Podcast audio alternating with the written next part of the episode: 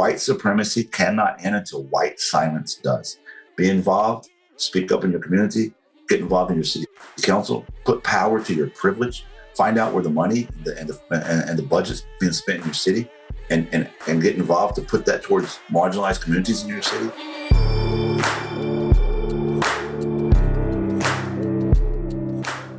Hello, friends and damn givers. I'm Nick Laparra, and this is the Let's Give a Damn podcast. This is the show you come to when you want to hear from and learn from people who are giving a damn and making the world a much better place in so many unique and meaningful ways. Thank you for hitting play. Thank you for showing up this week. And most of all, thank you for joining me and us on this journey toward leaving the planet much better than we found it. Now, this podcast releases on November 8, and that means it's election day. If you listen to this as soon as it releases on the morning of November 8, then I have one last chance, one last opportunity to beg you, to plead with you to get out there and vote. Friends, vote for human rights, vote for trans rights, vote for women's rights, vote for the voiceless. Vote for candidates that have plans to slow down our climate crisis, actual plans. Vote for candidates that want our children to know history as it was and not as we wished it was. Vote for candidates that read banned books. You get the idea. Please fucking vote. Most of you, I'm happy to say, will have voted early. That's a good idea because there are usually no lines and we get it done and we don't have to stress about it on November 8th. So thank you for doing your part if you did that.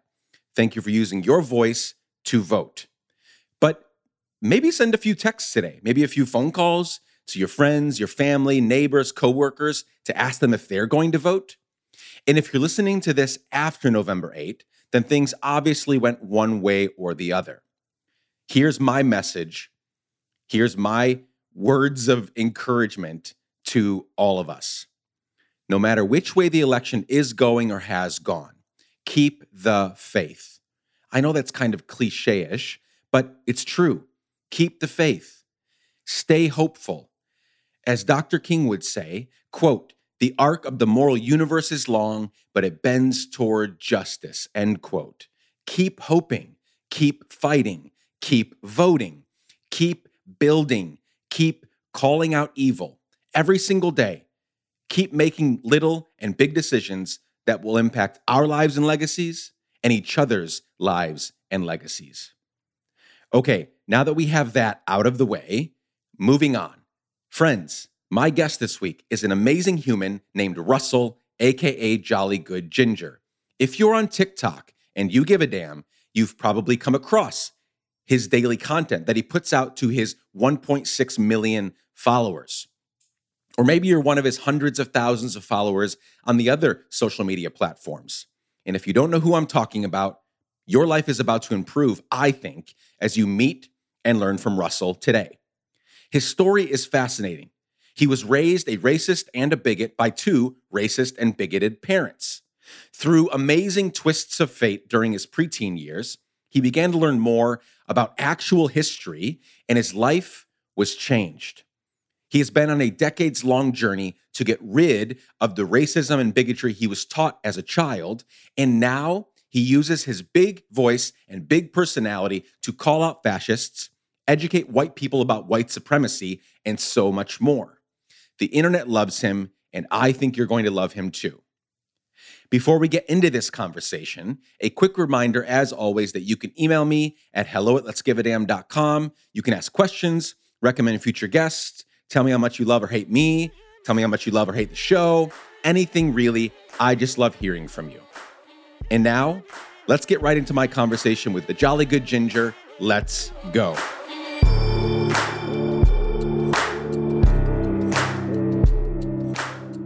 Russell, it's so great to have you on the Let's Give a Damn podcast. Thanks so much for being here. Hey, thanks for having me and uh, glad to be here. We, okay, before people that are listening won't be able to see this, but I want to begin by addressing the background. Actually, I'll, I'll pull a few clips so people will be able to see that. But the background, okay. we've got some flags back there. Uh, yes. We have the uh, LGBTQIA plus flag. We have the That's Black right. Lives Matter flag. That's right. What's what's the one right behind your head? So this is kind of um, just a my. It's kind of like a a little bit of everything, right? Yeah. So it says Yeah, that, it's the love is love. We, you know, immigrants are welcome. Yeah, yeah, Yep. there you go. Yep. I love that one. Yeah, yeah, a little bit of it. What it is is depending on what protest I'm going to, what rally I'm going to, I like to have a relevant flag. And I would find myself at these kind of obscure rallies sometimes, but I still supported what they were doing. And so I, would- I bought this flag to kind of have it as my, you know, uh, That's the all around go to one, si- one size fits all. Yeah, one size fits all. I love it. I love it. Um, and your shirt make fake patriots uncomfortable. Yes, I love it. I love it. I think the message on that's pretty clear. I mean, It's very um, it's very clear. Right. A lot of people, you know, as a veteran, people always bring up um, patriotism, especially because I'm on the left. They say, hey, you're not a patriot. And I like to point out that, you know, anyone who supports fascism or, or the lack of freedom is the opposite of a patriot. So I Yeah. wear this shirt and it starts a lot of fun conversations. Yeah. So I'm I'm kind of let's let's begin this way. I am on a little bit of a high today, which is good. The last month has been a shit show in our home. I got COVID for the first time three three and a half weeks ago. I'm immunocompromised, which is why I tried really hard not to get it. I have really bad asthma. Stuck around for 12, 13 days with me, still having some breathing issues, but I got a week out of that. And then my wife got it.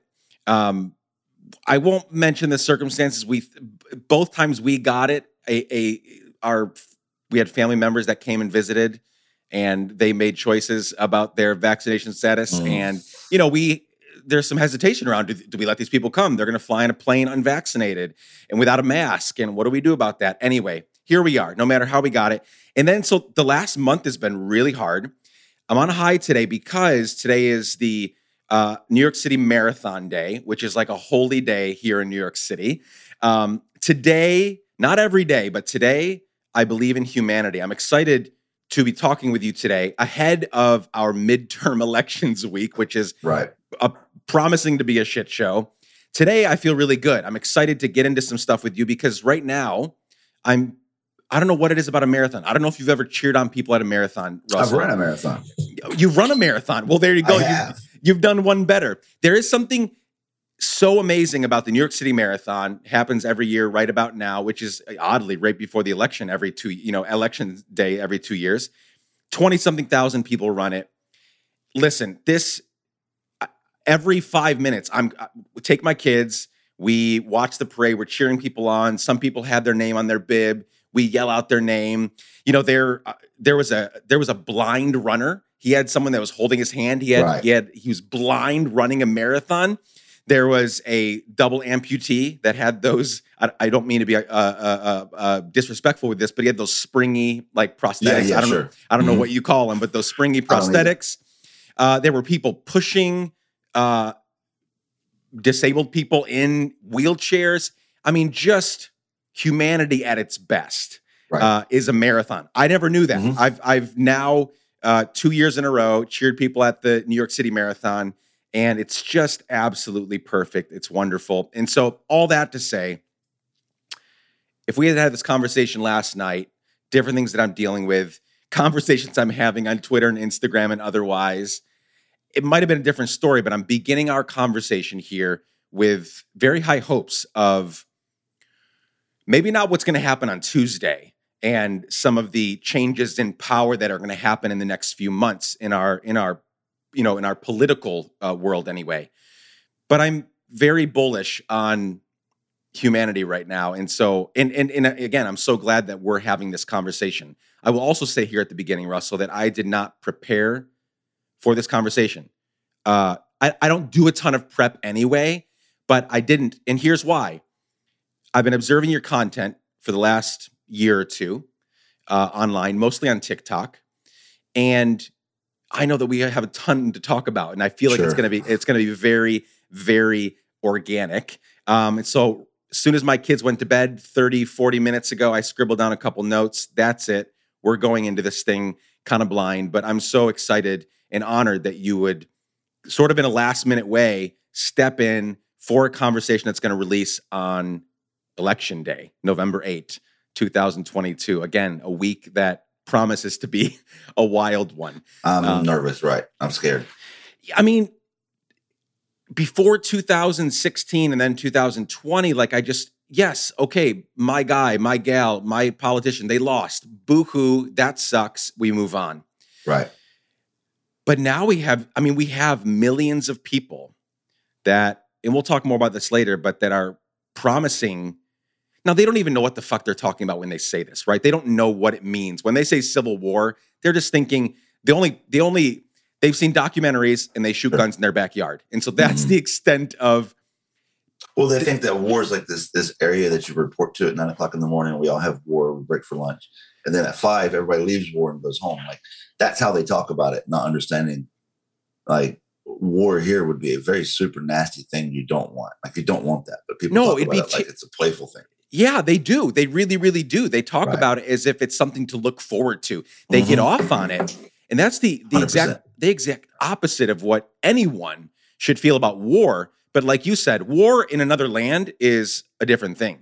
War in our own backyard, where your fan like and, and you know this, and we'll get into your military background soon.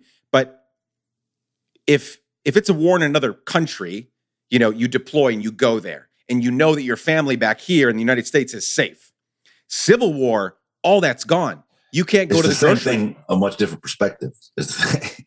Yeah, it's, right. it's the same thing. Like what's happening over there is horrible, but then when it's in your backyard, it's still horrible. It's just a whole different perspective. You know what I mean? People don't realize it like you're talking about deployment. You know, when, when I was in the army, you deploy, you got a time period, you're coming back as long as you make it through. And then, but in civil war, I mean, it's war until it's not, and and that's that's frightening. That should frighten anybody.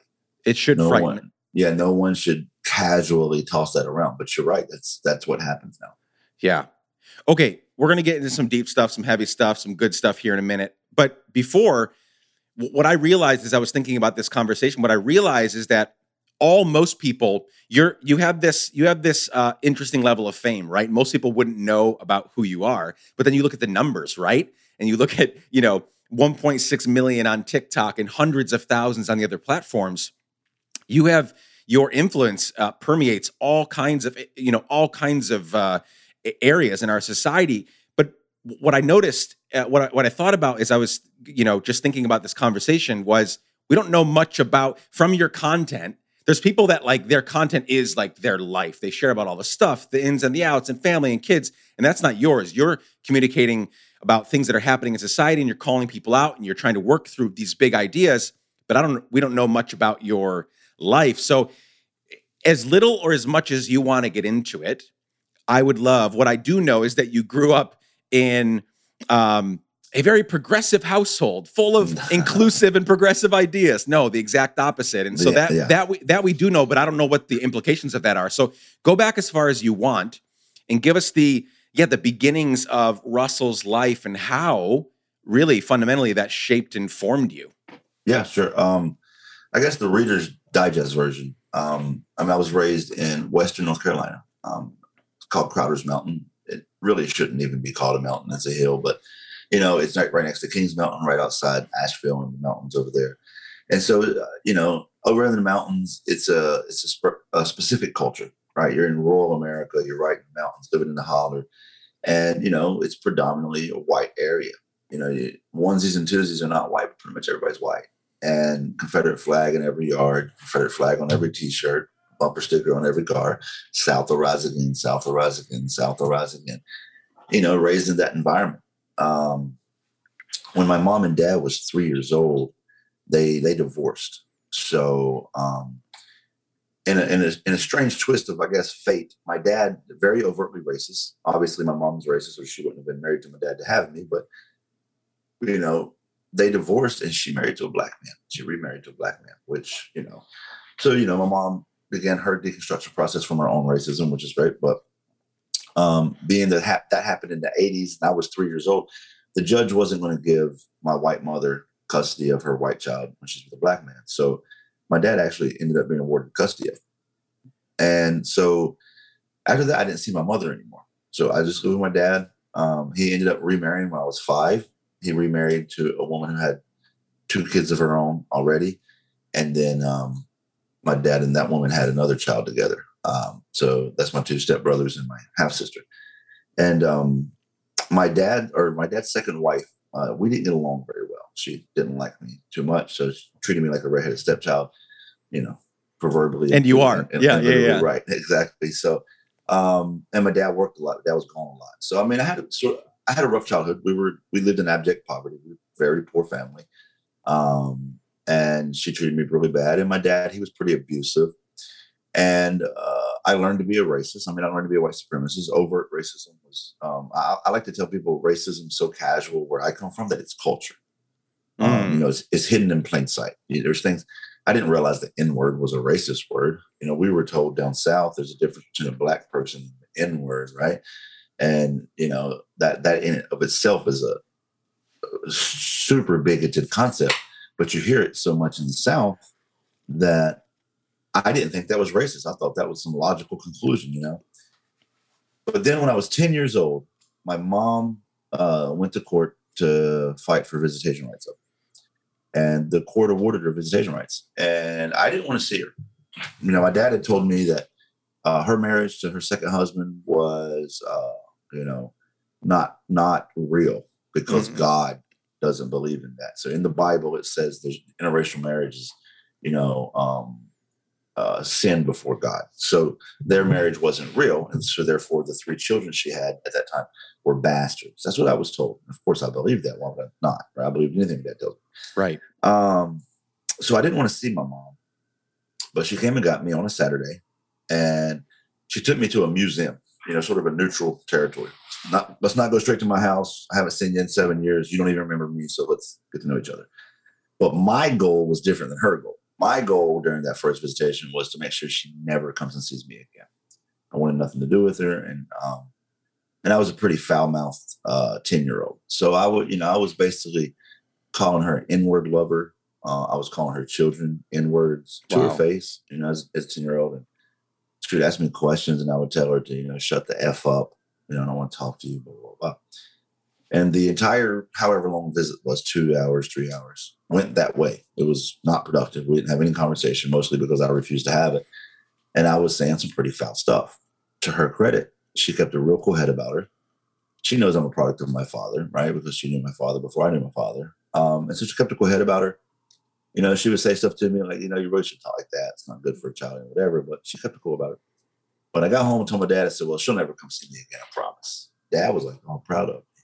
Then uh, two weeks later, she showed back up and it just blew my mind. I was like, oh my Amazing. gosh, she really came back. Yeah. And that visitation, she took me to um, her house. Now, she lived in an all black neighborhood. And I live on the mountain, you know, and it's an all white neighborhood. And I knew what happened in black neighborhoods because everybody, right? Crime and violence, you know what I mean? And I knew as a white man or white kid, if I went into a black neighborhood, I would get beat up. Everybody knew that was common sense, right? So then we're driving into this black neighborhood. I'm like, oh my God, what is her problem bringing me? So I even told her, I said, I don't want to be here around all these N words, right? And she was like, well, you need to watch your mouth because we're about to go visit. You're going to meet your brothers and sisters. And I said, those ain't my brothers and sisters because, you know, your marriage with this guy's not even, you know, san- uh, sanctioned by God. So anyway, so this is the conversation we're having. I go inside. She goes in with my brothers and sisters, which I, I think, you know, I, yes, three. So they were they would have been seven, six, and five, or maybe six, five, and four. And I was 10. So yeah, six, five, and four. So they come out and they're just happy to see me. My mom has told them about me their whole life, but they've never met me. And so I'm their big brother in their eyes, right? So my dad's told me that these are bastard children from an evil, godless marriage. And their mom has told them, this is your big brother, and he's a wonderful guy, right? So we have very different perceptions of each other. So when they came out and they're like, hey, uh, brother, I'm so glad to meet you. Look at my Ninja Turtle, that kind of stuff. I couldn't, I wanted to be mean to them because that was my goal, but I couldn't. Mm. I was physically incapable. They, they were too nice. They were too excited to see me. See, I come from a home, like my my home life with my dad and, and, and his second wife was a loveless home. You know, abuse abuse was common. My dad was an alcoholic, um, extremely abusive. Uh, CPS took me out of my home twice prior to the age of ten. Um, you know, the only reason my dad got me back is it was the '80s. You know, had that happened now, I, I probably would never. You'd be gone. Yeah. Yeah, I had bruises from my neck to my calf. That isn't a Wow. sob story. That's just it's not a sob story. It's just that that was home life. And we didn't say I love you. We didn't give each other hugs. That just didn't happen in our home at any point ever. you know, the only emotion I even knew how to express was anger. Right? I wasn't I wasn't versed in expressing any other emotion. I kept those trapped inside. So now I'm in front of these kids who are my brothers and sisters who are really very loving and open. I don't recognize that emotion. I don't I don't connect with that. So I sat there almost frozen. So the good side of that, the silver lining is I wasn't mean like I wanted to be, right? The bad side of that is I was incapable of reciprocating to them, you know, any kind of love. I didn't know how to show that. But I did deep down inside feel grateful that somebody was happy to see me. I never, in 10 years of my life, I'd never been happy to be seen, right? I didn't understand that. So that mm. I thought that was kind of weird. So deep and down inside, I liked visiting them. So then it started where she would come pick me up and I would be happy to go over there. I wouldn't tell her that or let nobody else know that, but I knew that because they were always happy to see me. And this was a totally different emotion I never experienced in my home. So it was unique. So anyway, as my relationship grew with my brothers and sisters, I would meet the people, other people in the neighborhood, the other kids in the neighborhood that they play basketball with and play, you know, play kid stuff with. And everybody was so nice. And it just was the entire opposite of what I was told was happening in black neighborhoods. Right, right. So at a very young age, I'm probably 11, 12, I'm at this philosophical crossroads, more, you know, better suited for a 30 year old, in which do I believe what's right in front of my eyes or do I believe what I've been told my whole life? Right. That, that was the crossroads. And, uh, you know, on a in, a in a philosophical conversation, I believe all white people come to that crossroads eventually um, but again, that's the conversation for probably another time. But that's where I was at. And as a 12 year old, I made the the best decision. I said, I got to believe what I see, right? And so I decided to explore this. I decided I want to look into it. I want to know more. But I can't talk to my dad about it. That's not a conversation that's even possible. And I just met my mom. I've known her a couple years. We're not that close. You know, I'm still a kid working through emotions. We don't have any kind of relationship like that. So I can't talk to her about it either. So what do I do? You know, I do it on my own start reading books, mm. start um, going to the library at school. You know what I mean? Asking people. Um, there was a there was an old guy over that lived in my mom's neighborhood, old black guy, and he was just like every time he spoke, I was enthralled. Like it was just he would speak wisdom, and it was like you see the guy sitting there. You know, it's it, he's just sitting on his porch. You don't think he's got much to say, man. The guy's he's just a great orator. So I'd go ask him questions at twelve, and he just would just tell me things I never heard before. Mm. And I remember um, going through this process of just learning things I never heard and things that school don't teach, and the real history of America type stuff. And, and the, the, the, the more I read, the more I'm intrigued. Like, what? You know? So wait a minute. You know, George Washington didn't have wooden teeth. Those were teeth right. that, he, that he did. He put out of the mouths of enslaved people. Mm. Wow. And, and, then I started seeing, oh, I see why they changed that in books, right? Like that wouldn't go over as well that George Washington used to pull the teeth out of enslaved people to use as his dentures, right? It was better to write that in as wooden teeth. It's a much more fun story, right? So, you know, and then just one thing after another, you start learning that it's a giant cover up. And it was it was almost like, you know, what teenager wouldn't be interested in discovering the great American cover up? Like it was amazing to me on top of this journey to deconstruct my racism, I'm uncovering this conspiracy. And then I remember I was 15 years old. And to, when I tell this story, I've told this story a lot. And people, when I first tell it, they're going to say, that's it. That's the climax of this story. But, but follow me to the end. So Malcolm X was given an interview on TV. And I was watching this on a VHS tape that I got from the library. And the, the interviewer was asking Malcolm, you know, what's your last name? It's not X. We know it's not X. What was your last name? He goes, Malcolm says, I don't know. I don't have a last name. My, my family's name was taken from me. I was assigned the name of the slave master. That's not my name. It's your name. So I changed. So that's why it says X because I don't know my last name. Wow. And, and the interviewer keeps pressing him, keeps pressing him, keeps pressing him in, in various ways to get Malcolm to say his last name. And of course, it's it, it's the ulterior motive of the interviewer is an attempt to belittle Malcolm's philosophy, but Malcolm doesn't cave. Malcolm sticks out. I don't have a last name. Stop asking. There's no other way to say it. But what fascinated me now, to, to, to, a lot of folks, it might not have stood out to them the way it stood out to me. But that that day, I remember sitting there watching that video because it blew my mind. And here's why. From the time I was knee high to a grasshopper, right? Since the time I was a kid, I've been told uphold your family name. Don't bring dishonor to your family name. My dad told me, son, I'm not rich. I'm not this, I'm not I just, but I'm doing better than my dad, and I just hope that you do better than me. Wow. That's all we can do is make Mhm. sure our children do better than us, and that's the best we can do. And we make sure the family name lives on. This is what I'm told. So in my world, family name is everything, and it and that's true across white America. Okay, we have debates about whether the, the woman should take the man's name or hyphenate names. Have these silly debates. Why? Because in white America, family name is everything, right? Um, if you go, if you trace it back to Europe, that's how kings were passed down. That's how heirs to the throne. Family name, family name, family name. So that intergenerational culture had been passed down to us here in white America, all the way down to me and this poor white boy in the in, in the mountains of North Carolina. I knew family name was everything. It was ingrained in my DNA to family name. Mm. In fact, I have my family name tattooed on my chest. And so for me to hear at 15 years old, this man say he didn't have a family name, that we stole their family name, it all like, it, it, it's like everything started connecting. Oh my God. Like we took their family name. And to some, to, if you don't understand white culture, if you don't understand, not that white people have a culture, but if you don't understand European culture, if you don't Sure. understand these different cultures, then you don't really understand why white people took the names of the African slaves or assigned their names to them, because that's how you strip somebody of their identity, right? If you're the heir to the throne and I take your name, you're not the heir to the throne anymore, right? And so there was purpose to this. There was it was systematic.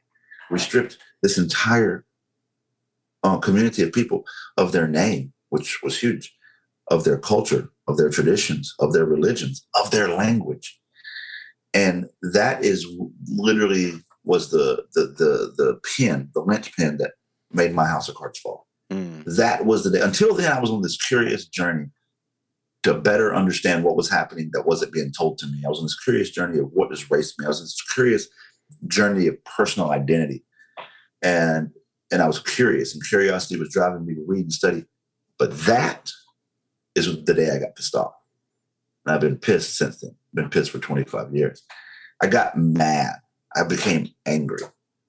There's no way to cut this. There's no way to explain it away. There's no cognitive dissonance or mental gymnastics that can be done. My people did that.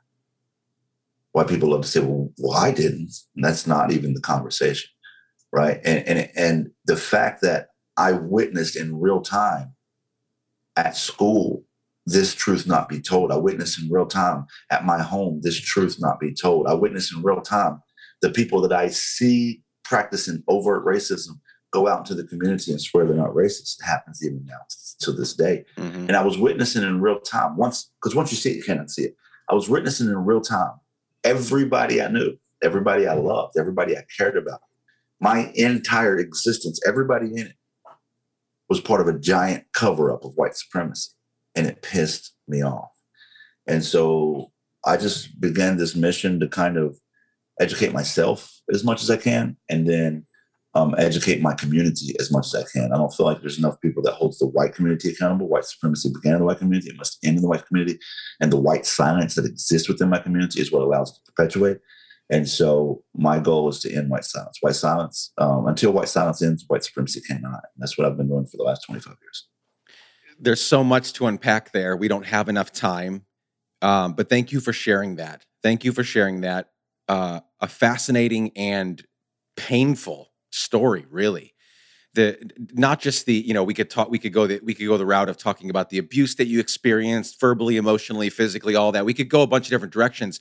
The part that hit me that makes me most sad, but I'm sure I- don't want you to regret it, and I'm sure you don't regret it because it made you who you are today. But the the most painful part of that story you just shared was that at 12 years old, at 12 years old, you're just a kid.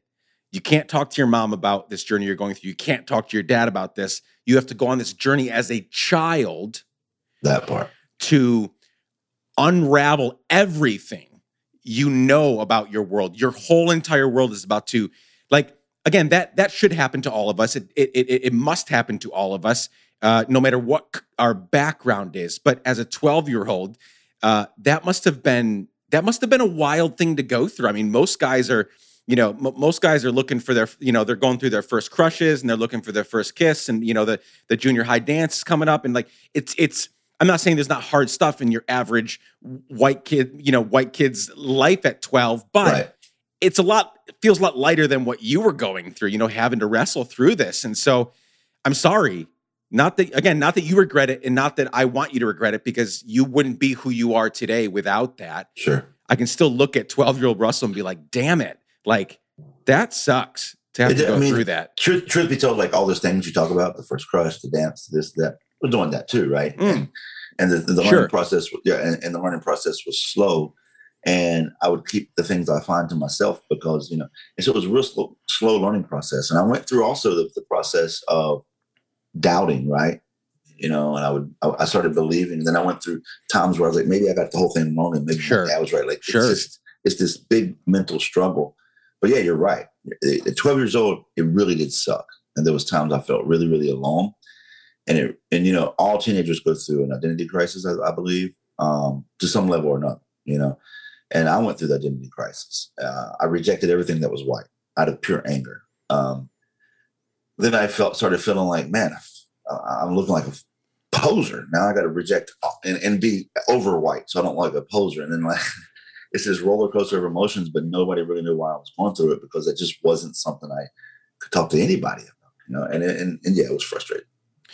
Your your mom. So one of the things I want to address in here, both you know, from things that I've heard you talk about, is this idea of uh, uh, uh, allowing people to evolve. Right? We're all sure. we're all fairly fucked up in our own way, and we all must evolve. And there's a difference between accountability and canceling, all that stuff. We're going to get to that. But with your mom's story in particular, what, what stuck out to me was within a couple years, I think you said, she went from being married to a racist as a racist to marrying a black guy.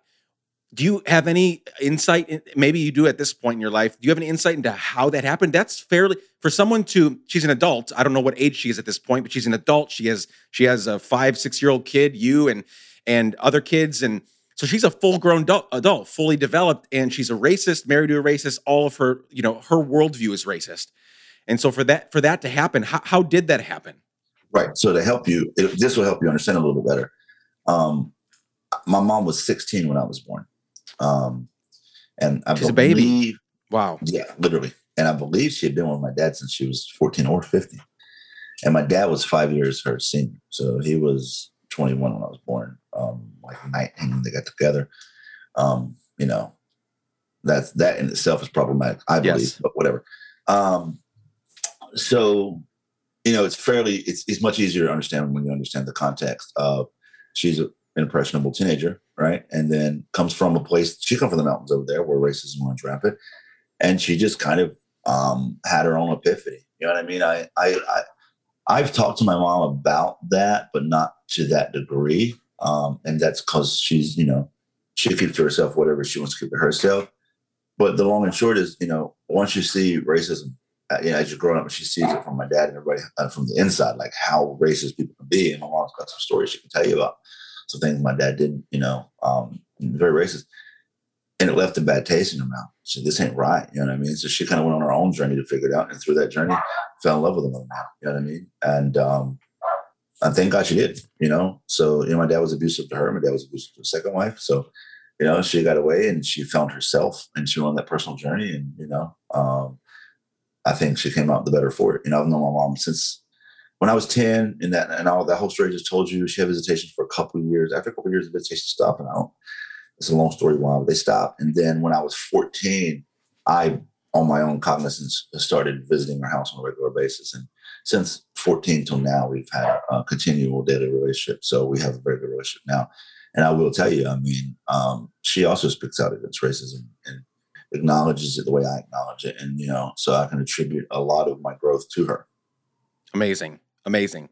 Okay. So you, you mentioned for the last 25 years, you have been uh, speaking out about white silence and fighting racism what's the short version of what that looks like? Because I want to get to, I have some specific things I want to talk about, but I want to give people context for those that are meeting you for the first time. This platform, this online platform that you built, and why people are attracted to your voice. Like, what are you talking about? So, what are those twenty? That obviously wasn't all. The twenty five years wasn't on social media. Social media nope. is relatively new. So, right. what do those twenty five years look like? And then we'll talk about sort of the online stuff and how that came about. I'll be honest, I didn't find my my voice to speak out like publicly, like about these issues till I was probably mid 20s. Mm. Um, so there's a lot of time in there that includes me on this journey, you know, and not that I'm not on the journey. Everybody's on the journey forever. But there's these years of me just trying to find myself, um, going through identity crisis, going through the struggle. And and and once I left home, you know, and I got out in the real world, man, and because I, I joined the army. I joined the army just to get the hell away from home you know, the military purposely recruits uh, recruits in uh, you know very impoverished areas. We were really poor, so we were a high recruit area. And so, yeah, this guy's telling me, "Hey, you want to get out of college in North Carolina? Yeah, get the hell away from these people for more than anything. Let's go. All right." And I literally signed up over the weekend. I was ready to go. Fuck it, let's get out of here. And so, you know, I joined the army, and I'm a good old boy from North Carolina. And you think uh, people tell me now, oh, I can hear your Southern accent. Now you, you should have heard my Southern accent when I was 18. It was North Carolina thick to, to a T, right? It was super thick, and I talked fast. Um, part of the reason I talk so slow and controlled now is years of trying to slow myself down. But I talked fast and had a really thick draw, so people couldn't even understand me. You know, my drill sergeants at basic had this other guy from Tennessee who was required to walk everywhere I went and translate for him right? He had, wow. He had to tell drill sergeants, he had to tell drill sergeants what I was saying because I just talked so country. Uh, but anyway, I just want to get the hell out. And then I started meeting other people, and I wasn't ready for that. I didn't understand there was so many different worldviews, right? I just found out there was a second one to mine. Just found that out in the last four or five years. Now all of a sudden there's just so many more. And uh, I was still a homophobe, had no idea that I was a homophobe. So I went through these years of, you know, uh, struggling with my own homophobia. Uh, at the time, I was 18, 19, 20. At the time, the, the, the national conversation was uh, should we legalize gay marriage? It was a huge conversation that was being had. Um, and, you know, I was openly against gay marriage because I was raised in, you know, the Bible Belt. I was raised in Pentecostal sure. church, you know, fire and brimstone, Sunday, Wednesday, youth group on Saturday, buddy. Like you go to church and, and, and God is you know, going to condemn all homosexuals to hell. We know that it's a fact. So how I couldn't support that. But what the problem was, was I was super ironic about the time that conversation was happening. I was in Monterey, California at the language school. That's where the military language school. And that's just the heart of, you know, liberal country. And I wasn't ready. And so I would say things, super homophobic things. Like, hey man, you know, you can be gay, but two things, don't be gay around me and you can't get married. You just can't do that. You don't need to get married. And I really think that these are okay things to say out in public, and that I'm right, expecting right. other people to say, "Yeah, I see what you mean," because back in my bubble in North Carolina, that's what people would say. But then people were like, "Oh, okay, so you're a homophobe." What? No, I'm not. Yeah, you are. You're a bigot. What? No, and I didn't get defensive, and we're arguing, we're fighting. And thank God it happened, you know. But um, I don't even believe in God, but you know, think the spaghetti monster had happened. But uh, because people calling me for what it was and giving me no slack and holding my feet to the fire made me see my homophobia. And uh, I'll tell you a funny story. You know, my family, I've been speaking out against my family's use of the N word, my family being racist, since I was probably 15. And I wasn't like, don't get me wrong, I wasn't walking around like, hey, yeah, I wasn't like this, like I am now. I didn't have the voice then that I have now. Right, right, right. But I would voice to my family my concern and be told to shut up, so shut up. But, you know, um, but my family saw me as going through a phase. It's a phase. But when I told my family that I had changed my stance on gay marriage and I was going to support the rights of gay people to get married, my family almost cut me off then. I tell people this all the time that my family saw my anti racism as a phase. Spoiler alert, the phase never ended. And they saw my pro gay marriage stance as like the end of me. Like he, it's the point of no return. He'll never yeah. come back now. But anyway, so I went through that phase, and not phase, but I went through that struggle of learning how. I, I went through a lot of years of just unpacking myself. Then I went to Iraq, Army sent me to Iraq, and you see war, and it's going to change you forever. And between deployments overseas and in other countries and coming back, I really started seeing my country for what it was and seeing everything for what it was. And it was like I'm I'm really starting to see this fog just pull away from my eyes. And as I got older, and, and I didn't I didn't go to my first protest. Like I didn't go to a march with a sign uh, until what year was that? 2011, right? 12. Last 2012, decade. actually. Yeah, yeah, decade Yeah, ago. 2000, yeah, 2012, actually. I apologize. And, you know, but as soon as I went, I felt the energy. I'm like, these are the people I want to be around. Mm. These are people that, and the, and, the, and the cool part about it was, these are people that can answer questions I've had. Because I've been on this journey at this time. 2012, I've been on this journey for, I don't know, like, do the math, whatever, 12, 17, 19 years, I don't know. And I still had so many answers or questions because it was like every time I turned the corner, I found a new thing about me that sucked. I'm a homophobe, that sucks. I'm an Islamophobe too. I'm, I'm a horrible person. So it's like I, I can't I didn't I didn't stand up and be that much of an advocate or an activist then because every time I turned around I sucked more. So like, you know, but when I went to my first protest, I'm like, why did I wait to do this? Like I should have been doing this the whole time because now I get to be around people, you get to become part of the community, people can ask you questions, I loved it. So from there, and I was still in the army, so I couldn't go as much as I wanted, but I would go. I would, when I would find out about things, I would take part of them, or I would go on campaigns and register people to vote and stuff. And I started getting into community activism slowly. I slowly walked myself into it. But when I got out of the army, uh, I had a full time job for a few years. But after a few years of a full time job, I realized, man, I gotta, I gotta give in to my calling. You know, like, I'm supposed to be in the streets making a difference. Um, and so I had a full time job for like four or five job, four or five years doing that. But when the pandemic happened, I just took that as like, you know, I have been doing this stuff part time. If there was a rally, I'd go. You know, whatever, I would do Yep. it. Yep. I was always, if you were around me, I would always call you out. Like I was very vocal in my, in my, you know, circle. Um, but the pandemic just gave me an excuse to just get, jump into it full time and do what I've been doing at that point for seven, eight years, but do it full time. And so that's what I've been doing. I, I started, you know, traveling to rallies however I can, hop a ride, catch a boat, whatever we can do, get to a rally, um, raise money once I blew up on social media. That, that was highly unexpected to go viral on social media. And so, yeah, that's what I've done the last couple of years. And um, I'm just grateful for the opportunity to, to, to spread my message, have the platform I have, and to be able to be part of a community to make change. So let's talk about that was that was beautiful and uh yeah there's definitely a just a yeah a really interesting progression happening here in your life and and and, and you're not alone in being in this group of people that when the pandemic hit I kind of categorize a few different you know there's people that fall into a few different categories and none of them are bad but there's Right. people that like played it safe right and just like stuck to their 9 to 5 and like tried to hold on to that and didn't do anything you know just and and obviously Right. people lost their jobs and it was a shit show and it was you know it's, it was a very terrible couple of years and we're still in the pandemic obviously slowly inching out of it but then there were people like you and many other creators uh, on social media and otherwise people like me that just said no this is an opportunity. This is when uh, again not pitting winners against losers but this is when winners like rise to the top and say no okay the world sucks right now. That's terrible. How can i help? Right? Really have that like mr rogers like show up. How can i help? What can i do? There's obviously needs right now. And that's evidenced the the way that your voice connects with people. And i want to ask you about your your take on your voice right because there's lots of voices out there there's Sure. lots of people trying to make content lots of people trying to make a difference you have 1.6 million on tiktok a couple hundred thousand on instagram 40000 on twitter 90000 facebook that's almost a couple million people Sure. that on a regular basis are hearing your voice and even many more right that's those are the followers but people see your videos and maybe don't Mhm. follow but they they see your content i didn't even look at how many like likes and views you have on your Sure. tiktok but i'm sure it's in the hundreds and hundreds of millions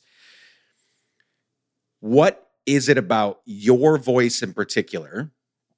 What are you what are you excited about when it comes to your voice? How, wh- wh- what it, it, what do you see people light up about when you're communicating about a hard thing a light thing a funny thing a really terrible thing right? There's there's reasons why people come back to your shit to like get their not news but like oh this thing happened. Here's what we're going to do about it. Here's how we respond. Here's my take on it and oh it's interesting. What, what's what's your take on your voice and why in the midst of so many voices trying to make a living and trying to build their platform on, on online, yours has grown to this size and has stayed at this. You know, a lot of people are losing followers, they're getting canceled, they're getting this. Like yours is consistently, from what I can see, grown and grown and grown and grown. I think, I mean, it's an interesting conversation that I like having because what you just said, the pandemic happened and people did a lot of stuff. Well, during the pandemic, as we know, um, we watched George Floyd be murdered live on TV. And that got a lot of people involved in the movement, especially because nobody had a job at the time. So really a lot of people involved. Um, and I remember when it happened, and I remember a lot of people put the little black fist on their Facebook and it said, I am an anti-racist, a bunch of white people. And I told my wife at the time, I said, two weeks, two weeks top, these white folks out, right? Yep. because I had been on this personal journey now at that time, what, 20 years, right? And this wasn't a new conversation, right? What's funny about it is even back in 2013, 14, I would host Facebook Lives and I would have 12 listeners, 12. Right? These are people I know personally. And the same things that I talk about now, I was talking about then, right? Because I've been doing this for a really long time. And I just, I didn't have a platform before, but, but these are things I'm passionate about. And I have these conversations within with, with people from various different communities. The, the, army offered me the opportunity to have these conversations with different people and get to, and, and have different sounding boards and, and and find out I'm wrong about stuff and find out that how to better refine my message because that's a good point kind of thing. So when 2020 happened and we saw George Floyd get murdered on TV, there's a lot of people that joined the conversation of anti-racism, which is wonderful. But the problem is, especially when it comes to white people, I'm talking about white people specifically white people are used to being the center of attention. White people are used to being, you know, uh, they got it. So white people think, oh, I've recognized racism. So now my voice is super important. Now let me talk a lot rather than shut up and listen a lot. People don't realize, a lot of white people don't realize there's too much to learn, man. It's it's such it's such a long journey of education, such a long journey to get it all.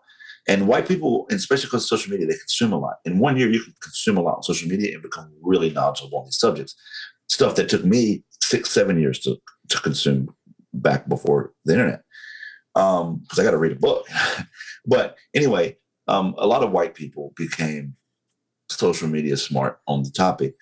And so what you see? You saw a bunch of you saw a bunch of white people kind of grow some decent followings. Why? It's a white world, right? Black people say the same thing for 30 years nobody listens one white person jumps on social media and says it on a video it's 2 million views right so you know that's the that's the benefit of being white and so a bunch of white people grew but then what happened now their voice has a platform and they keep talking and we find out hold up you don't know what the fuck you're talking about and, oh, wait a minute that's bigoted. You can't do that. You know, that's why you, you said right. a lot of people got right. canceled. You said, lot, you said it yourself. A lot of people grew and then got canceled. That's why. Because they got social media smart within a few six months to a year on social media. Um, and I believe, and this is not from an egotistical point of view, it's just I truly believe it from a just a introspective or, or just an analytical point of view. Um, my voice carries harder and hits harder because behind it is a whole lot of work. I didn't start this 100%. journey in 2020, right? I didn't. I didn't start this journey in 20. I wasn't having these conversations when 2020 started. I was having this conversation when I was 15. I haven't literally since then. I've been having these open conversations within the Black community, within the Hispanic community, and within any, any community that I mean, within the LGBTQI plus community, any community that would allow me the grace to be in their presence and allow me to ask questions. They don't owe me their emotional labor. They don't owe me the answers to my questions. That would allow me to ask questions. I would ask them. So I've been having this conversation for a long time. And I think part of the reason you don't see me get canceled is in that regard, I don't make missteps, right? Because thankfully I made all those missteps before people started recording them. You know what I mean? And uh, and trust me, I've been through all of them. And I tell white people all the time. I tell white people this all the time, dude. Yeah, I get it. The same thing that I'm calling you out on messing up right now. I messed up, dude. I did it. Just wasn't recorded on social media. I didn't have 300,000 followers, right? Uh, but you do. So it kind of sucks. So now, you know, whatever. But I think what makes my voice unique is three things. Number one, the perspective of having come from the mountains, and I really truly understand the rural um, white Christian perspective that's so anxious to be oppressed. I understand that perspective.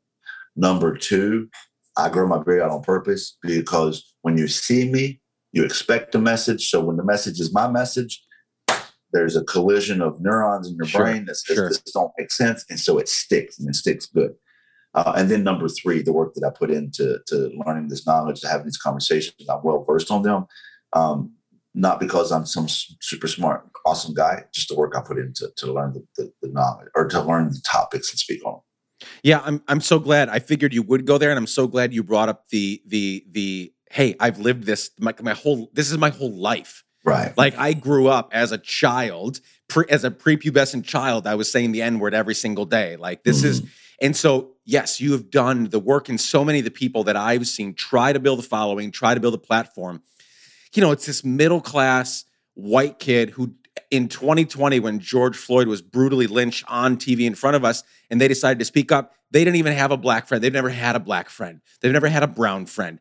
They're, they, it's all white people doing white people things, right? They yeah. live in whatever suburb doing whatever thing. Sure. So there's no substance. So again, they can say a few catchy things. They can memorize a Maya Angelou quote. They can memorize a, a James Baldwin quote. But then the substance stops. You know, six tweets in, four Instagram videos in, seven TikToks in, and right. then it's it's no substance. So they, that's when they start fucking up, right? Like they say yep. something. Every they have time. these they, they have these racist faux pas. They and so, yes, there's very clearly when you look at when when I open a TikTok and you're there, not you you look you, you also look like you've been through it. You know, not in a bad way. You're good no, looking. You're, you're, right about that. You're yeah, a good looking dude, but like you just look like you've been through it. Like sure. there's there's a life there. There's a story to tell.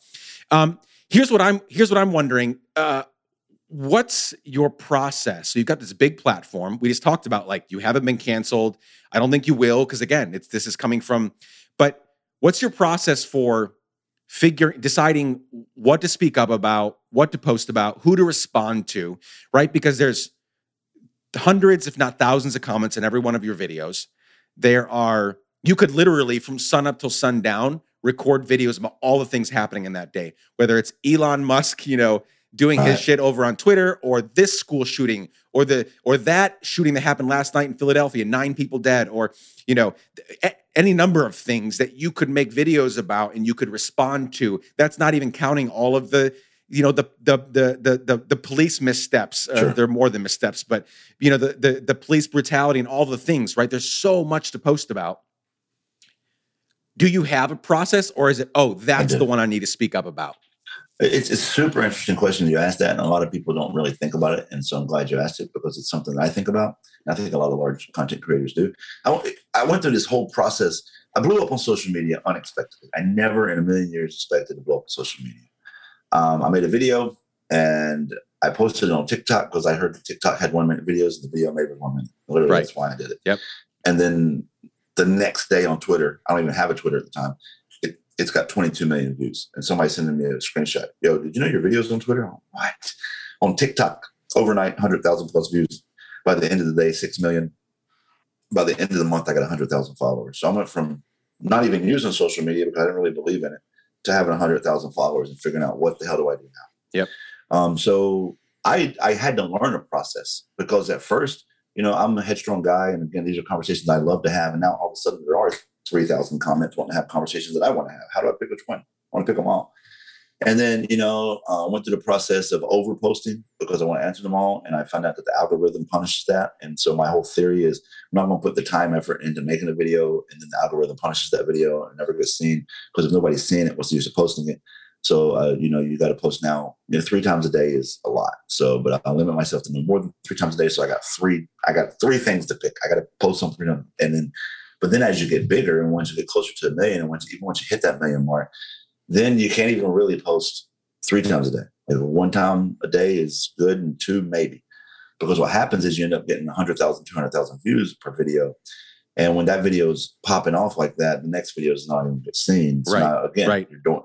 And then as my platform grew, I got better. Let me tell you something technical stuff, technology, that shit, my brain doesn't work. I, I'm an intelligent guy. I speak multiple languages. I have a high IQ. I, you know, I, I, I'm a pretty intelligent guy. I argue. But if you put like a computer in front of me and it, something's wrong, I'm screwed. Like, I, I don't know. I think because I ran away from it for so many years, my brain just never, it doesn't process. So video editing, simple stuff, I, I, was I knew nothing about it, but now I do. Now I've I've learned, and so now I like to make better quality videos. Now I like to make um, uh, more a smoother message. Like if I watch my video and I see a little dead spot, like, I cut that out. Like things I never thought about before. Yeah. So now one three minute video is taking me 15 to 30 minutes to make. Wow. Sometimes yeah. a little bit more depending. And so you really got to be selective about what I post because I'm not going to spend 30 minutes making a video that's never been seen, right? And so the process I came up with was this. Um, if it's something that when I hear about it, needs a call to action, that's number one in my book. Like, mm. what can we do to do something yep. to, to, make a difference? Can we email the DA's office? Can we call the police? Can we call the school? What's the call to action? And so when people, I, and I get, don't get me wrong, I get things from people all the time that call to action involved. But what I do first is I see, is this already trending? Right? I got limited posts. So if somebody with a really large platform is already posting it, there's no reason for me to post it, right? And that's that. I think that's the difference between me and a lot of people. I I see things if I post something that somebody else is already posting, is already getting attention, then I'm just using somebody else's trauma for my views at that point. Because I think a lot of people don't realize that. Like, how much more can I amplify? It's amplified, right? So I'd rather amplify things that are not amplified rather than just you know trauma form, right? Um, and, and so that's my first thing. And then if I don't have anything that has a call to action, then my second thing is what can be used as a teachable moment. Um, and I and I don't I don't want to do a run of the mill video. I don't want to do a run of the mill teachable moment because again, I'm not going to make a video nobody's going to watch. So if you're scrolling and my first eight seconds of my video, it looks like the first eight seconds of anybody else's video talking about the same topic, nobody's going to watch it. So I like to change it. So then I sit down and I get creative. Okay, so this is the topic I want to talk about. Maybe because something happened in the news, uh, Elon Musk or, or something like that, or whatever the news is. I might not talk necessarily about that topic, but the the the conversation surrounding it kind of gives me a narrative that I want to that I want to play off of for a teachable moment. And so I look for something. I'll literally look for something that can help me tell the story. Or if none, of, if I can't find either one of those two things, then my last thing that I go to just for some content is I'll I, I have plenty of videos in, on standby of people saying ignorant things that I can use to uh, as a teachable moment. Because I'll be honest with you, nothing teaches better than me responding directly to somebody saying it on a video. Now I do it in a kind of insulting way. I have my own way of doing it. It's kind of comical. I do it on purpose. Um, and but you know what? It gets the message across good. And those videos do very well. Which again, people when I say videos do well, people think, oh, you're doing it for views if you're not making videos for views, why are you making videos? Like that's not a flex. Yeah. It's not a flex to say I don't right. do it for the views. I don't do it for the views. I don't. I mean, to be frank with you, I don't. Like the views are not like making my ego go up. But I'm not going to put my time, effort, and energy into making a video that I don't expect to get viewed. That's stupid. Um, so yeah, that's kind of my process for it. Like I try to stay away from petty, useless stuff. Um, like you're right. You're actually 100%. I don't post about my life. I don't keep you updated on my life. Occasionally, I talk about things in my life, but only if there's pertinence to my platform. Um, I don't do brand deals. I've been offered a lot of them. I turn them all down. Um, I use my platform purely for education or activism, nothing else. Um, and so I just try to stay on message. Let's something you said tied with the the the kind of the the third section of our conversation, um, which is I want to I want to get into the nitty gritty of the nitty gritty of how can we hope for people to change? How do we let people change? And how do we do it? Like how do, the most important one being how do we do it, right? Because there's there are all kinds of conversations about, and I think most of them have merit. Like I listen to a lot of these people that you know. I have friends at uh, a great organization. I'm actually I'm actually going to interview the CEO of Starts With Us very soon. Okay. Um, Starts With Us was, you know, and the whole idea is, you know, bringing people together, having these unified conversations, come around the table, have a meal, have a couple beers, and right. let's talk about these big things, right? In a very, you know, walls down, you know, non-confrontational sort of way. I think there's merit to that, right? But I also don't think that's the only way. And so there's all these conversations. How do we do it? How do we reach across the aisle, reach across to our neighbor that is batshit crazy but I think they're redeemable, right? How do we do that? And so something you just said, you said, you know, a lot of times when you're doing these, you know, duets, right, or these responses where you're talking, somebody says something stupid, right? Whether it's whether it's about a politician or uh, in a, a cultural event, and you respond to them in an insulting, you used insulting and comical sort of way. You've also talked about, I heard you on an interview that I randomly found on on uh, that I randomly came across on YouTube, where you're talking about um, how you how people how people convinced you how you got changed, right? That part. Mm-hmm. And you know, basically, you said like it was it, it was a no holds barred. Like they they told me like it was. I didn't want to be coddled. I didn't want to you know I didn't want to be in a comfortable chair, kind of leaning back, and then they give it to me super softly, like, "Hey, Russell, you're a bigot." You're yes. a racist. You're a homophobe. You're a transphobe, right? And so this direct approach, right? So tie, tying your experience, how you've how you were changed with your content today. Um, okay, before before I give you time to respond, I want to bring in one more angle that I just thought about. So uh, last week on the podcast, I had uh, amazing uh, author and speaker Anand Giridharadas, who wrote Winners Take All, one of my favorite books from a few years ago, and just released uh, The Persuaders.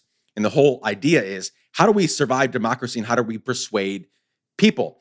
And I think people, when they first see that title, again, they're thinking it's another starts with us or another braver angel sort of thing where it's like, come together, kumbaya, let's figure this thing out. Right. And and and and Anand made it clear in our conversation. He said, I am not, this is not lovey-dovey. I'm not interested in having nicer conversations. I think anger is, I think anger is fine. I even think division is fine. What he pointed out, and I'd love to get your take on this mixed with the last question I asked you, which is he says, what I'm writing about is contempt and dismissal. Contempt, of course, uh, uh, uh, feeling like a person or a thing is worthless, beneath consideration, right? That's the definition of, of contempt. So there's a, di- there's a difference between me saying, you're a fucking homophobe, stop, mm-hmm. change your ways, versus, and I can still think that someone is redeemable and worthy and a good person. Like you're a good person, stop being this way in parts of your life, versus thinking, which I fall into sometimes. And, and Anand in his book and in our conversation pointed out, this is the death of a nation. He talked about how marriage counselors will say, anger's fine in a marriage. Fights, they're fine Bingo. in a marriage. Like, Bingo. like fight away. But the moment you you have your, the moment your partner is held in contempt, marriage is over. Like you, this person is worthless to you now. Just di- like divorce them. It is over. You no longer cherish this person enough to even fight for them, enough to be angry with them. Okay, so all of that to say, how do we? How? What's your approach how do you think through being insulting at times, being angry? You are not passive. You and me alike. Like I get so much shit from the people that are like, let's have good, you know, calm conversations. Because I have no problem calling people exactly what I think that they are. And I will usually, you know, kind of like hug that video or whatever in, hey, but like I I I want to help. I think we can make it past this, but right now you're being a fucking idiot. Right. Um, how do we do that? in your mind, how do we do the anger? Anger is fine, division is even fine, but not contempt. Like, because I think contempt yeah, is when we say, why, why are we even a nation? If I don't think that all of those Trump supporters that uh, uh, Ali Alexander, who's the one of the one of the founders of the the the uh, Stop the Steal, right? Yes. He said in a video recently, um, he, actually, you know what? I'm going to let you talk right after this, but I'm going to pull this video up. I'm going to play it into my phone, yep. or I'm going to play it into the mic, so so you can hear how insane this sounds. Like these people are these people are beyond insane. And and what my question is, what I'm processing through, and what I love your take on is, how do I believe that Ali Alexander is a goddamn fool, but not irredeemable, and I don't want to see them as worthless. Here's the clip here's what I would say to to um, to Joe Biden. Any election I don't like is stolen. Any election where you get 81 million tabulations, not votes, is stolen. It's pretty simple. If I don't like it, it's stolen. If I like it, it's not stolen. If you win, it's stolen essentially he says if i don't like the results of an election it's stolen that's a fact 81 million tabulations not votes that's not real even though his guy got like a few million less so 70 whatever it was that trump got right. that's fine but 81 impossible sure. Okay i'll turn it over to you now as you look at your content as you think about your content as you think about how to like convince people move people toward uh, uh, the light sure how do we do the anger division thing that's fine get mad at foolishness, get mad at injustice, but don't strip them of their humanity. Believe that they're redeemable. So, honestly, to give the answer appropriately and correctly, I would need a 10 part series on your podcast, right? Right. So, we'll come back. We'll, le- we'll at least do we'll at least do a part two at some point, maybe yeah, 10, right. who knows. But but I say that honestly, just joking. But the fact is, it's really long answer, right? But so to, to say it concisely and do it justice, I'm going to do my best. Um, there's there's several there's different facets. So I say this all the time. If we're going to if we're going to if we're going to hold white America accountable, which we must, if we're going to end white supremacy in white America, which we must, it's going to be a multifaceted approach, right? So there's different facets to it. There's the holding just people in our community account. It could be anybody, it could be your coworker, it could be your family, whatever. Just holding people. And then there is like the white politicians, the white leaders, the people that I hear that making things worse. Then there's the whole how do we hold them accountable? And then there is the what do we do about the crazies? What do we do about the right. just radically on the front side? So there's multiple conversations there. So let me kind of cover all of that. Um, first to the video clip you played, right? Um, he says, you know, hey, if um, if you won, then the election was stolen. There, there's a very deep conversation that has to be had. Uh, I did a TED talk on this topic actually, so you can go to the uh, if anybody wants to go to the link tree in my bio, you can watch the TED talk. Um, but so you get more detail that way. But long and short, in my TED talk, I talk about how ever since I was a kid, um, conspiracy theories of war against white America um, were passed around, and that's true. I mean, ever since I was a kid, I would hear, you know, the government's against us. The government's. Um, I, I, was told Martin Luther King Day um, used to be President's Day, but what happened was um, the N words. You know, they just want to take, take, take, take, take. Wow. So these schools just canceled President's Day and made it their leader. Now, the implication of that language is that presidents are my leader, and you know, Martin Luther King is their leader. Right. And where I'm from, because of that story, because of that belief, Martin Luther King Day is called N-word Day. Okay, that's just how they refer to it. So somebody says, "Oh, it's Beep Day," you know, it's MLK's birthday, and so you know, these ideas of the government taking things from white America, silencing the white voice, attacking the church, blah blah blah blah blah. These things have been around forever. I've been listening to them forever. So let me make an interesting analogy for you. There is um, a bunch of North Korean agents that live in South Korea. Okay, they ever so slowly sneak their way across the border, and they live amongst the population of South Korea. You would never know the difference because they're trained in South Korean dialect, they're trained in South Korean lifestyle, and they're what's called sleeper agents. They just go there and they just live amongst the populace, right? The goal is that when war, if war ever were to break out, then North Korea would give the signal, the word, the key word that would activate these sleeper agents, and they would turn into, you know, um, you know, um, attacking the population, whatever their mission is, right? They would become terrorists inside the country, right? And so it's called the second front lines. Anyway, why that's important. That's how I view white America. Mm. So white America has been fed from the church, from school textbooks, from the community, from home. We've been fed these conspiracies, these ideas of war against white America. And so we just kind of go through life believing this. We don't act on it. Nothing's happening. We're not acting on it. We just know, yeah, you're right. That's happening. Yeah. Mm-hmm. we just know it. But then the signal comes and all the sleeper agents get activated. And that's what Donald Trump did. All right. Donald Trump said, hey, these are shithole countries. Right? Hey, Donald Trump said, hey, this is my African American. Right? Donald Trump said, the immigrants. Okay. Nothing poor people hate more than other poor people. So Donald Trump said language that activated the sleeper agents to at face value. This is where we've done a disservice. It's taken the words of these politicians at face value. Mm. Let me tell you how white leaders work. I understand white America better than white America understands white America. I know racist white people better than racist white people know themselves. He's talking about a stolen election. But what he's really talking about is that war against white America you've heard about since you were a kid. Yep. Hey guys, this is it. Yep. That's what they hear. That's yep. what white America hears. Oh man, it's happening. I've been hearing about it forever. And now this guy is brave enough to stand up and call it out for what it is. Until recently, this was the underbelly of white America.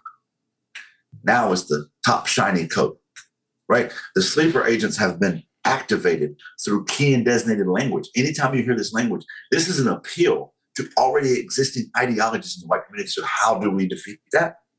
We have to exterminate these ideologies.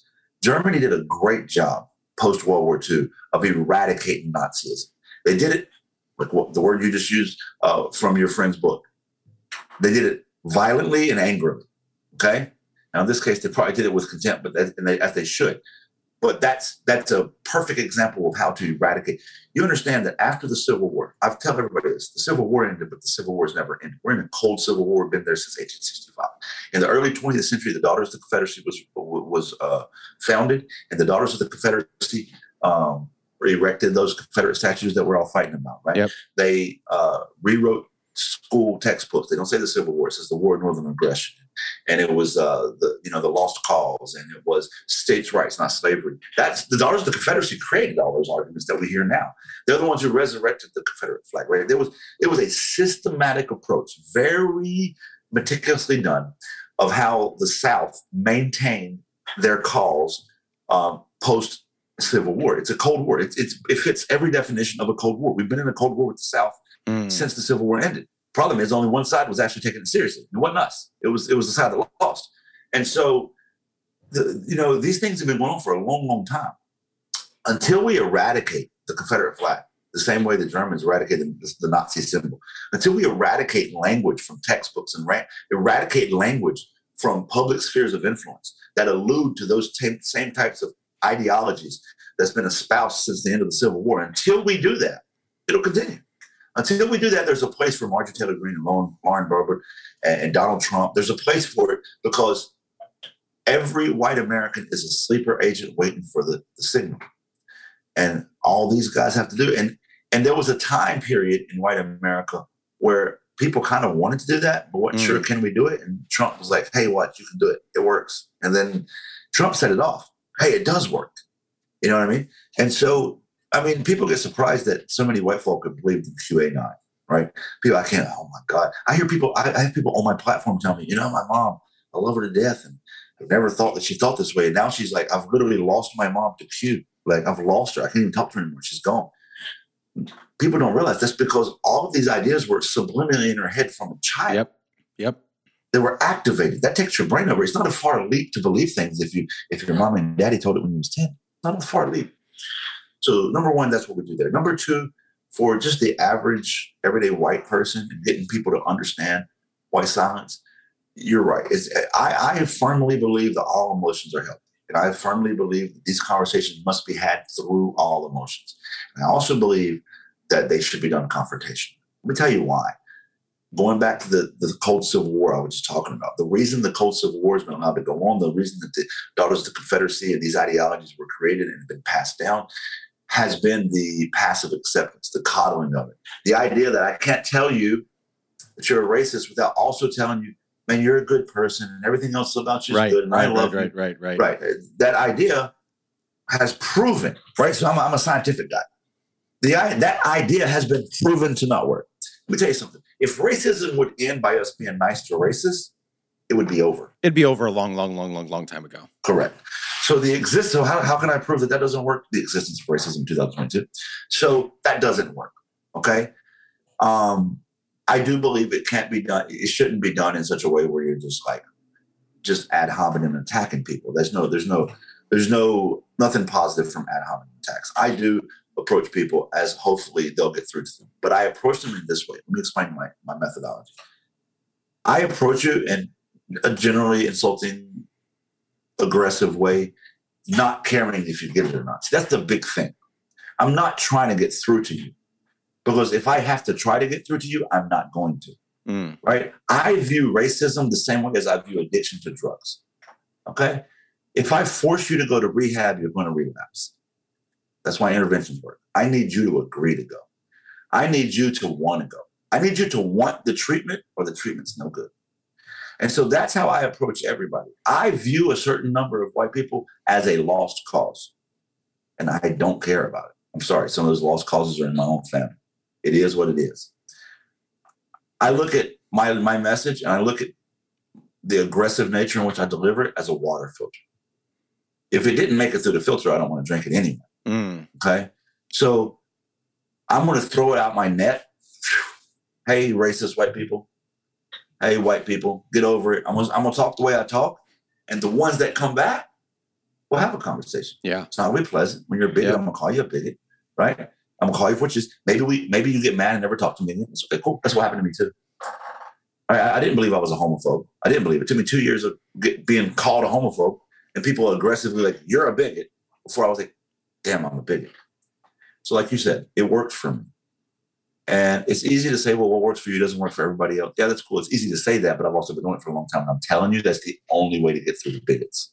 As soon as you provide a safe space for a bigot, then all they're going to do is find a way to compromise their views. I'm sorry, a compromise between their views and your views that allows their views to live because growth is uncomfortable and people don't like to be uncomfortable. If the status quo worked for you, how would I challenge it? So when you coddle people, you're not, you think you're giving them a compliment. No, no, no. You're giving them an excuse. You're giving them their way out, right? Because it's a racism and bigotry is a complicated topic that requires education. The vast majority of people are not educated on it, and that's people of you know all people are just generally not educated on it. Um, and so you got to educate yourself on it. And so when people talk about it, they view it as a, not as a character trait, but as a defining character. And that's the problem, right? You, we have to understand that people can be good people, but have implicit biases and stereotypes and, and um, different, you know, um, beliefs built into them that have to be deconstructed. We can understand that without coddling the bigotry. So those two things have to be uh, simultaneously true, right? This is a, probably a good person who's loving, and for the most part, most people are good people, but they also have racist beliefs and ideologies that are dangerous. Quite frankly, I'm not going to say these are not dangerous ideologies. So now I waited on to the very end to say this on purpose. Mm-hmm. When I say all that, when I say we have to exterminate the ideologies from from our from our um, community to get rid of these politicians that use the dog whistles to get voted, when I say that, we have to educate our people. I believe every white person's job is to educate other white people. Nobody gets a free pass. Agreed. Right? You can't say it's not my job to educate you. I'm not. You know, you're not worth my time. Sorry, it is our job. It's no other community's job but ours. So when I say all that, and along the way I say some people aren't going to make it. When I say that I throw my message out and I don't care if you get it or not, you can come or not come. It sounds like well, you're not really trying to reach across the aisle. You're right, because listen, that's not who I'm trying to save. Trying to save everybody else that white supremacy is murdering. This is a human crisis. This is a humanitarian crisis, a human rights crisis. While we're while we're dilly dallying over whose feelings might be hurt, while we're over here arguing about who the best way to come across people's white fragile feelings to not hurt their feelings over racism, while we're deciding the best way to deliver the message. In the meantime, in between time, people are dying. People are dying because 22% of Black America lives in poverty. That's literally one out of almost every four people live in poverty.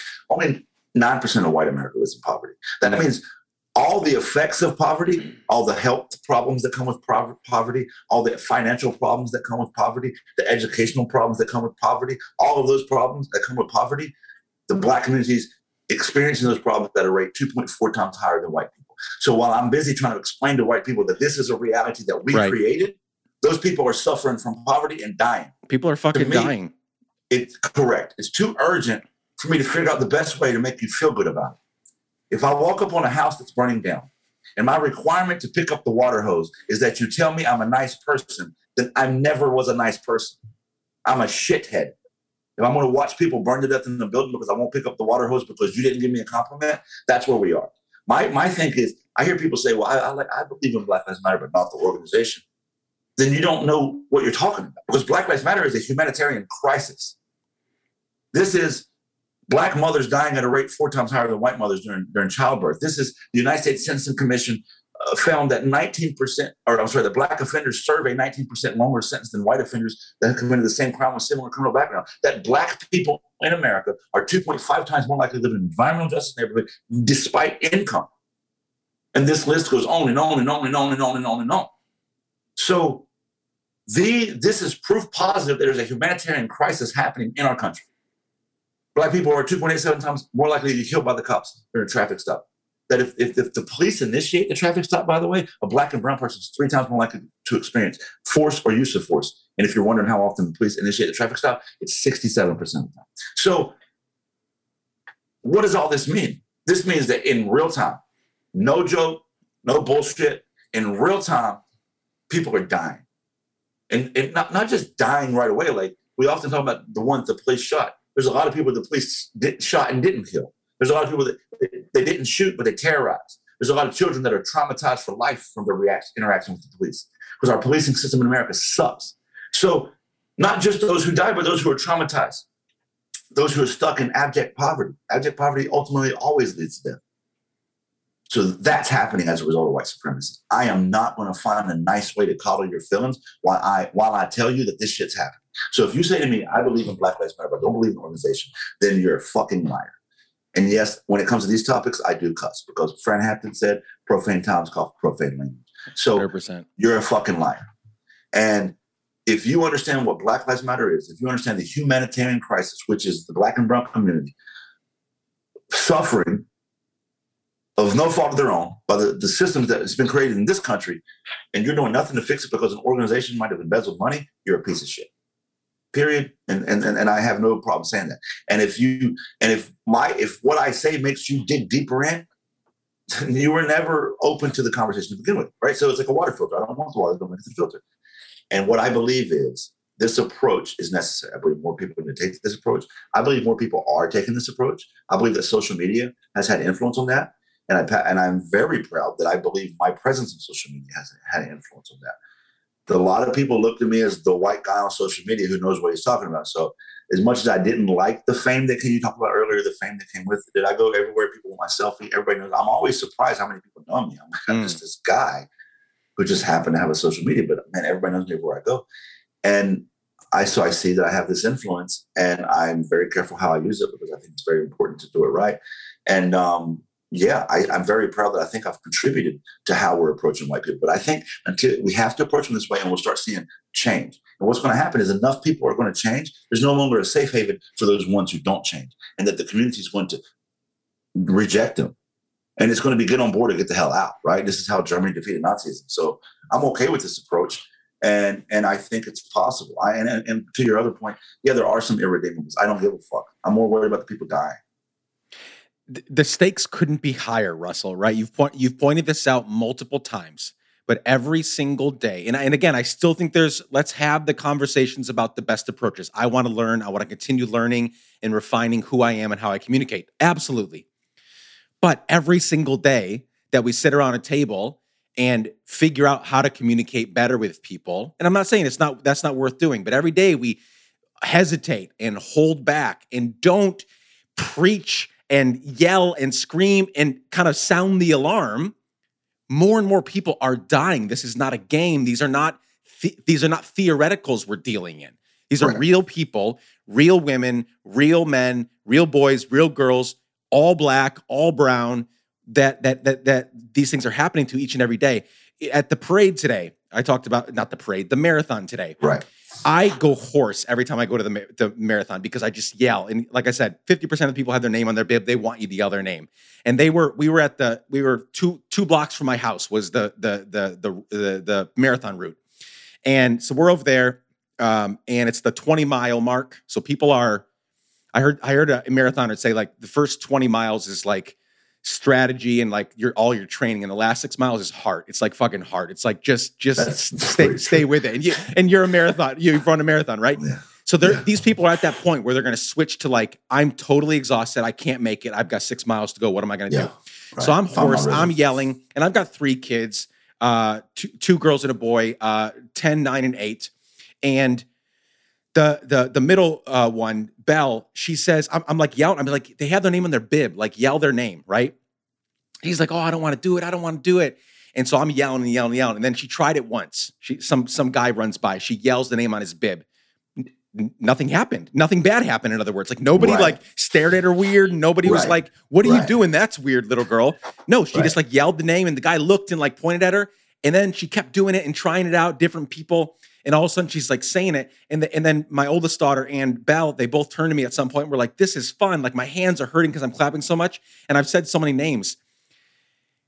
I found so many people that don't want to speak up and speak out because it's awkward, it's weird. What are they going to say? What are they going to do? On the one hand, it doesn't fucking matter because the stakes are so high. On the other hand, who cares, right? My daughter looked at me and said this, and I said, That's the point, babe. Who cares what people think of you? Yell all the names you want. Cheer these people on. They're doing something magnificent. Who cares what anybody else is thinking of you? And I kind of want to like bring that into this conversation as well with these people that are like, oh, but it's my brother, it's my father, it's my aunt, it's my friend at school, it's my coworker. And I'm like, yo, but every day you don't call them out on their bigotry, on their transphobia, on their homophobia, on their racism, it's one more day that they could be out there advertently or inadvertently, consciously or unconsciously, being racist towards someone, being homophobic towards someone, uh, not being the best version of themselves that they can. And so, um, yeah, the stakes are high. That's the right. that's the well, you know, it's it's the analogy just used is actually uh, quite fitting if you really. So I like analogies. How I speak. I'm from the South. We don't say anything without saying something else first, right? So I use I speak in parables, right? Um, and you know, if we if we if we look at the analogy you just used, right? The positivity came, change came from what? Saying their name, right? You, you take it to Black Lives Matter. That's a big part of the Black Lives Matter movement. Say her name, say his name, say their name. Every rally we go to, we say their name. It's important to say their name. It's important to be loud and be heard. Um, if you go to the rallies, you'll hear people say, oh, I got to be a voice for the voiceless. Um, and that's a beautiful analogy when you think about it in that context with, with your example of the marathon, right? When, when your daughters said the name, there was a positive response, which motivated your daughters to do it more.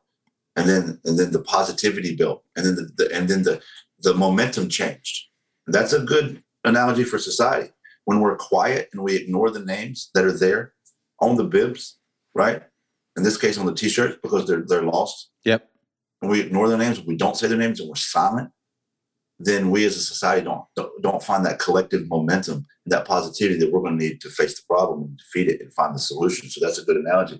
But even more than that, when you talked about calling out people within our, our family, um, I have no less than, if I'm guessing, maybe 500 or more DMs that I've screenshot and kept of people that have said to me the following, some version of the following. Everybody has their own version, but some version of the following your content has made me speak up. Mm. Your content gave me the courage to call my dad out, to call my mm. coworker out, call my mm. cousin out, call my mom out, call my dad, some version of that. And then they say, you know, I've heard so many of the talking points that you bring up, and I didn't know how to respond, and you've given me the answer. I not only do I know how to respond now, because I know how to respond, I'm more confident to do it. And watching you do it in front of millions of people on social media and the hate you get because they see the comments and they're calling me every name under the sun, right? Yeah. You think white supremacists don't like black people? Wait, wait till you find out what they think about white people that don't like them. So you know, they see the comments, and so they're saying, "Man, if you can do this on, on a big platform with all these people and, and all the hate comments you get, I can do it at dinner table. I can do it at work." And I have hundreds, hundreds, hundreds of DMs. And these are things I just when I started the platform, I never saw that coming, but it means the world to me. Every time I get frustrated with social media, thinking about just deleting my platform, I remember those DMs, right? Those people. The, the Malcolm X said, "Each one teach one," and so if I'm online teaching, and then these people are watching my content and going into their their white churches and their white homes and their white communities, and doing the things I'm instructing them to do, we're making a difference. Change is being made. It's happening right now. And so you're 100% right. You know, you had to encourage your daughters, just do it. And they saw dad doing it, but dad ain't scared. I'll try it one time. So this is kind of the same thing. I'm, I'm online just doing it. And that's why I talk a lot about how social media has this impact of just doing it. I, I told you a minute ago, I kind of low key became the the, the the the the white guy, right? All the other white people look up to. That wasn't the role I was trying to assume. It just was thrust in my lap. People that know me actually know I, I hate that aspect of it. If I could be anonymous, I would. The fame part of it, I don't like. I'm not your typical influencer. I don't. I, I, I like to run away from. It. But I also realized my wife is the one who said it. She was, "Babe, you know, like if you want to make the change you want to make, people are going to know your name. Like, there's no way around it. And, and you've got a really powerful voice. And, you know, would you want somebody else to do it or you, you want to do it? And she's right. Like, I don't trust someone else to do it. I think somebody else will fuck it up. So I got to do it. And so this comes along with it. But what I've learned is by, by, by standing in my truth, by not being afraid to say my truth, to say my reality, by not being afraid to acknowledge who I am and where I come from, by not being afraid to acknowledge what my community does now, what my community does in the past, and the harm that my community perpetuates. By allowing myself to acknowledge who I am, where I come from, what my community does, while at the same time trying to change it, I've encouraged other people to do it as well. And that means the world to me. So that to me is what social media for me is about. Yes, organizing. I love organizing, and I'll continue to use social media for that. But the most powerful thing that social media has done for me is allow me to give the courage and the information to other white people uh, to become active in their communities. And that right there, man, I, I, never saw that. I never saw that as a reality, but to know that I can now do that means everything. I forget who this quote is from, but every word has consequences, every silence too. True. Facts. And that's it. That's it. Is we've got to speak up. It's time to speak up. The stakes are fucking high. Every day that we don't speak up, people are dying, people are hurt, and it's all and it's almost always marginalized people. And we must, you know, the voiceless. We must be the voice for the voiceless. Um, this has been amazing. Uh, we have more to talk about, maybe another time. But before I let you go, it's 10 o'clock. You have your family to get back to. I do as well. Uh, before I let you go, what's happening in your world? Obviously, everyone go follow Jolly Good Ginger on uh, all the social medias. Um, the content's great. The content's super helpful as you've got a taste of it here. But what else is, is there anything else happening in your life that you want people to either tease at or this is coming or go find it right now? There's a lot actually um, going on. It just um, I'm, I'm very um, humbled and fortunate for a lot of opportunities that kind of came my way. Um, my social media content, anybody who's a regular follower knows, has been less in number as of the last four or five months. Um, a couple months ago, I filmed a show with, with, well, I can't say what network yet. I filmed a show with a network. Um, Amazing. it's in post production, right? It's in post production now, but it will be released here in early 2023. So I'm pretty excited about that because it's my first time on national television. It's a big network. You know it. Everybody knows it. So you'll see it when it comes out. Um, I'm writing a book, and a really big publishing company is working with me for that. I um, can't talk about that yet, but you know, I'm writing a book. Um, I've been wanting to write one for a while, and this publishing company um, gave me the opportunity to work with me. And so I said, well, I guess now's the best time to do it, right? Uh, and I have another um, TV show that we're working on that just got picked up by a production company. So that's big news. Um, while simultaneously, I'm trying to continue what I do, working with the families of victims of police brutality, while simultaneously uh, maintaining my social media content. Uh, and I'm about to start streaming on Twitch, which I would have started way earlier, but the, the TV show has started happening. So I'm just not getting back around to that. So I got a lot of stuff going on, um, while also being a full time dad and a father. I'm sorry, and a husband and a father. Uh, so I got a lot of stuff going on, but that's okay. That's part of the you know, it's part of the journey. Um, and I guess ultimately my goal in all of this is to use all of this opportunity to amplify my message. My message is simple. Um, small armies can defeat large armies. We've seen it happen. We, we lost Vietnam as much as America doesn't want to admit it. Um, you know, we lost other wars like a name, Iraq. Um, you know, but we lost them because small armies can de- defeat big, great armies if they just have the um, hearts and minds of the people, if they have the population on their side, if they have a, a safe haven amongst the people. And a lot of people believe that white supremacy, you talk to white people, they say, oh, yeah, racism exists, but not as much as, as people think. That's the problem. People see white supremacy as a small army then why are they so powerful? Why do they have so much traction?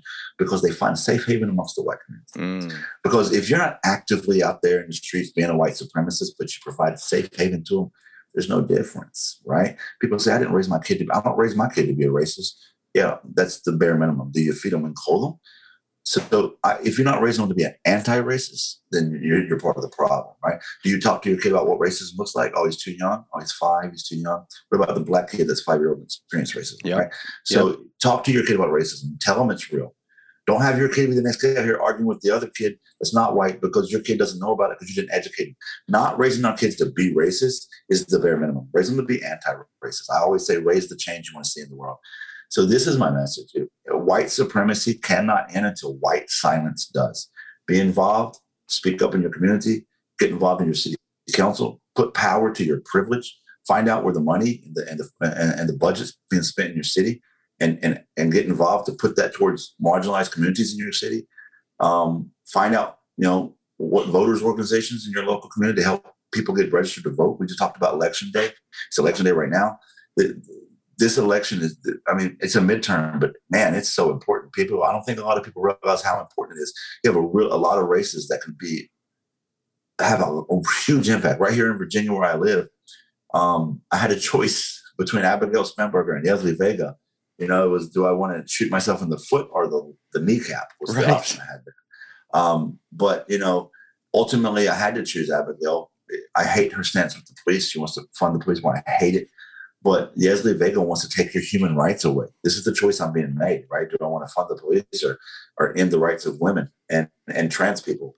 And so in Herschel Walker, you know, that whole race, it's so important. So get involved. If you if you're a white person that gets it, put power to your privilege, educate yourself, find people that'll help you get educated. I'm my door's open. I'll help you get educated. Get involved in your community don't let your your your white coworkers, your white family, your white pastor, anybody um, slide anymore. Call it at face value. That confrontation is healthy. That's my message. I hope more white people join me on, on my journey. And we got to take, we have to take our country back from white supremacists. It hasn't happened from the founding of this country. And I don't want my children to inherit this fight. Let's end it in my generation a fantastic note on which to end this conversation. Russell, you're amazing. Thank you so much for joining me. And thank you for sharing with Let's Give a Damn community. And hope we can do this again. Uh, really, really love your work. I think it was a great conversation. Be happy to do it again. Thanks for having me.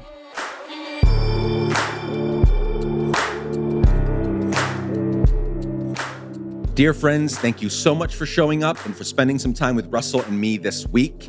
To find links for everything mentioned in today's conversation and to keep up with all things Let's Give a Damn, visit letsgiveadamn.com. Please share this episode with a friend. Please leave us a five star rating and review on Apple Podcasts. And please show up next week. We have many more incredible conversations coming your way.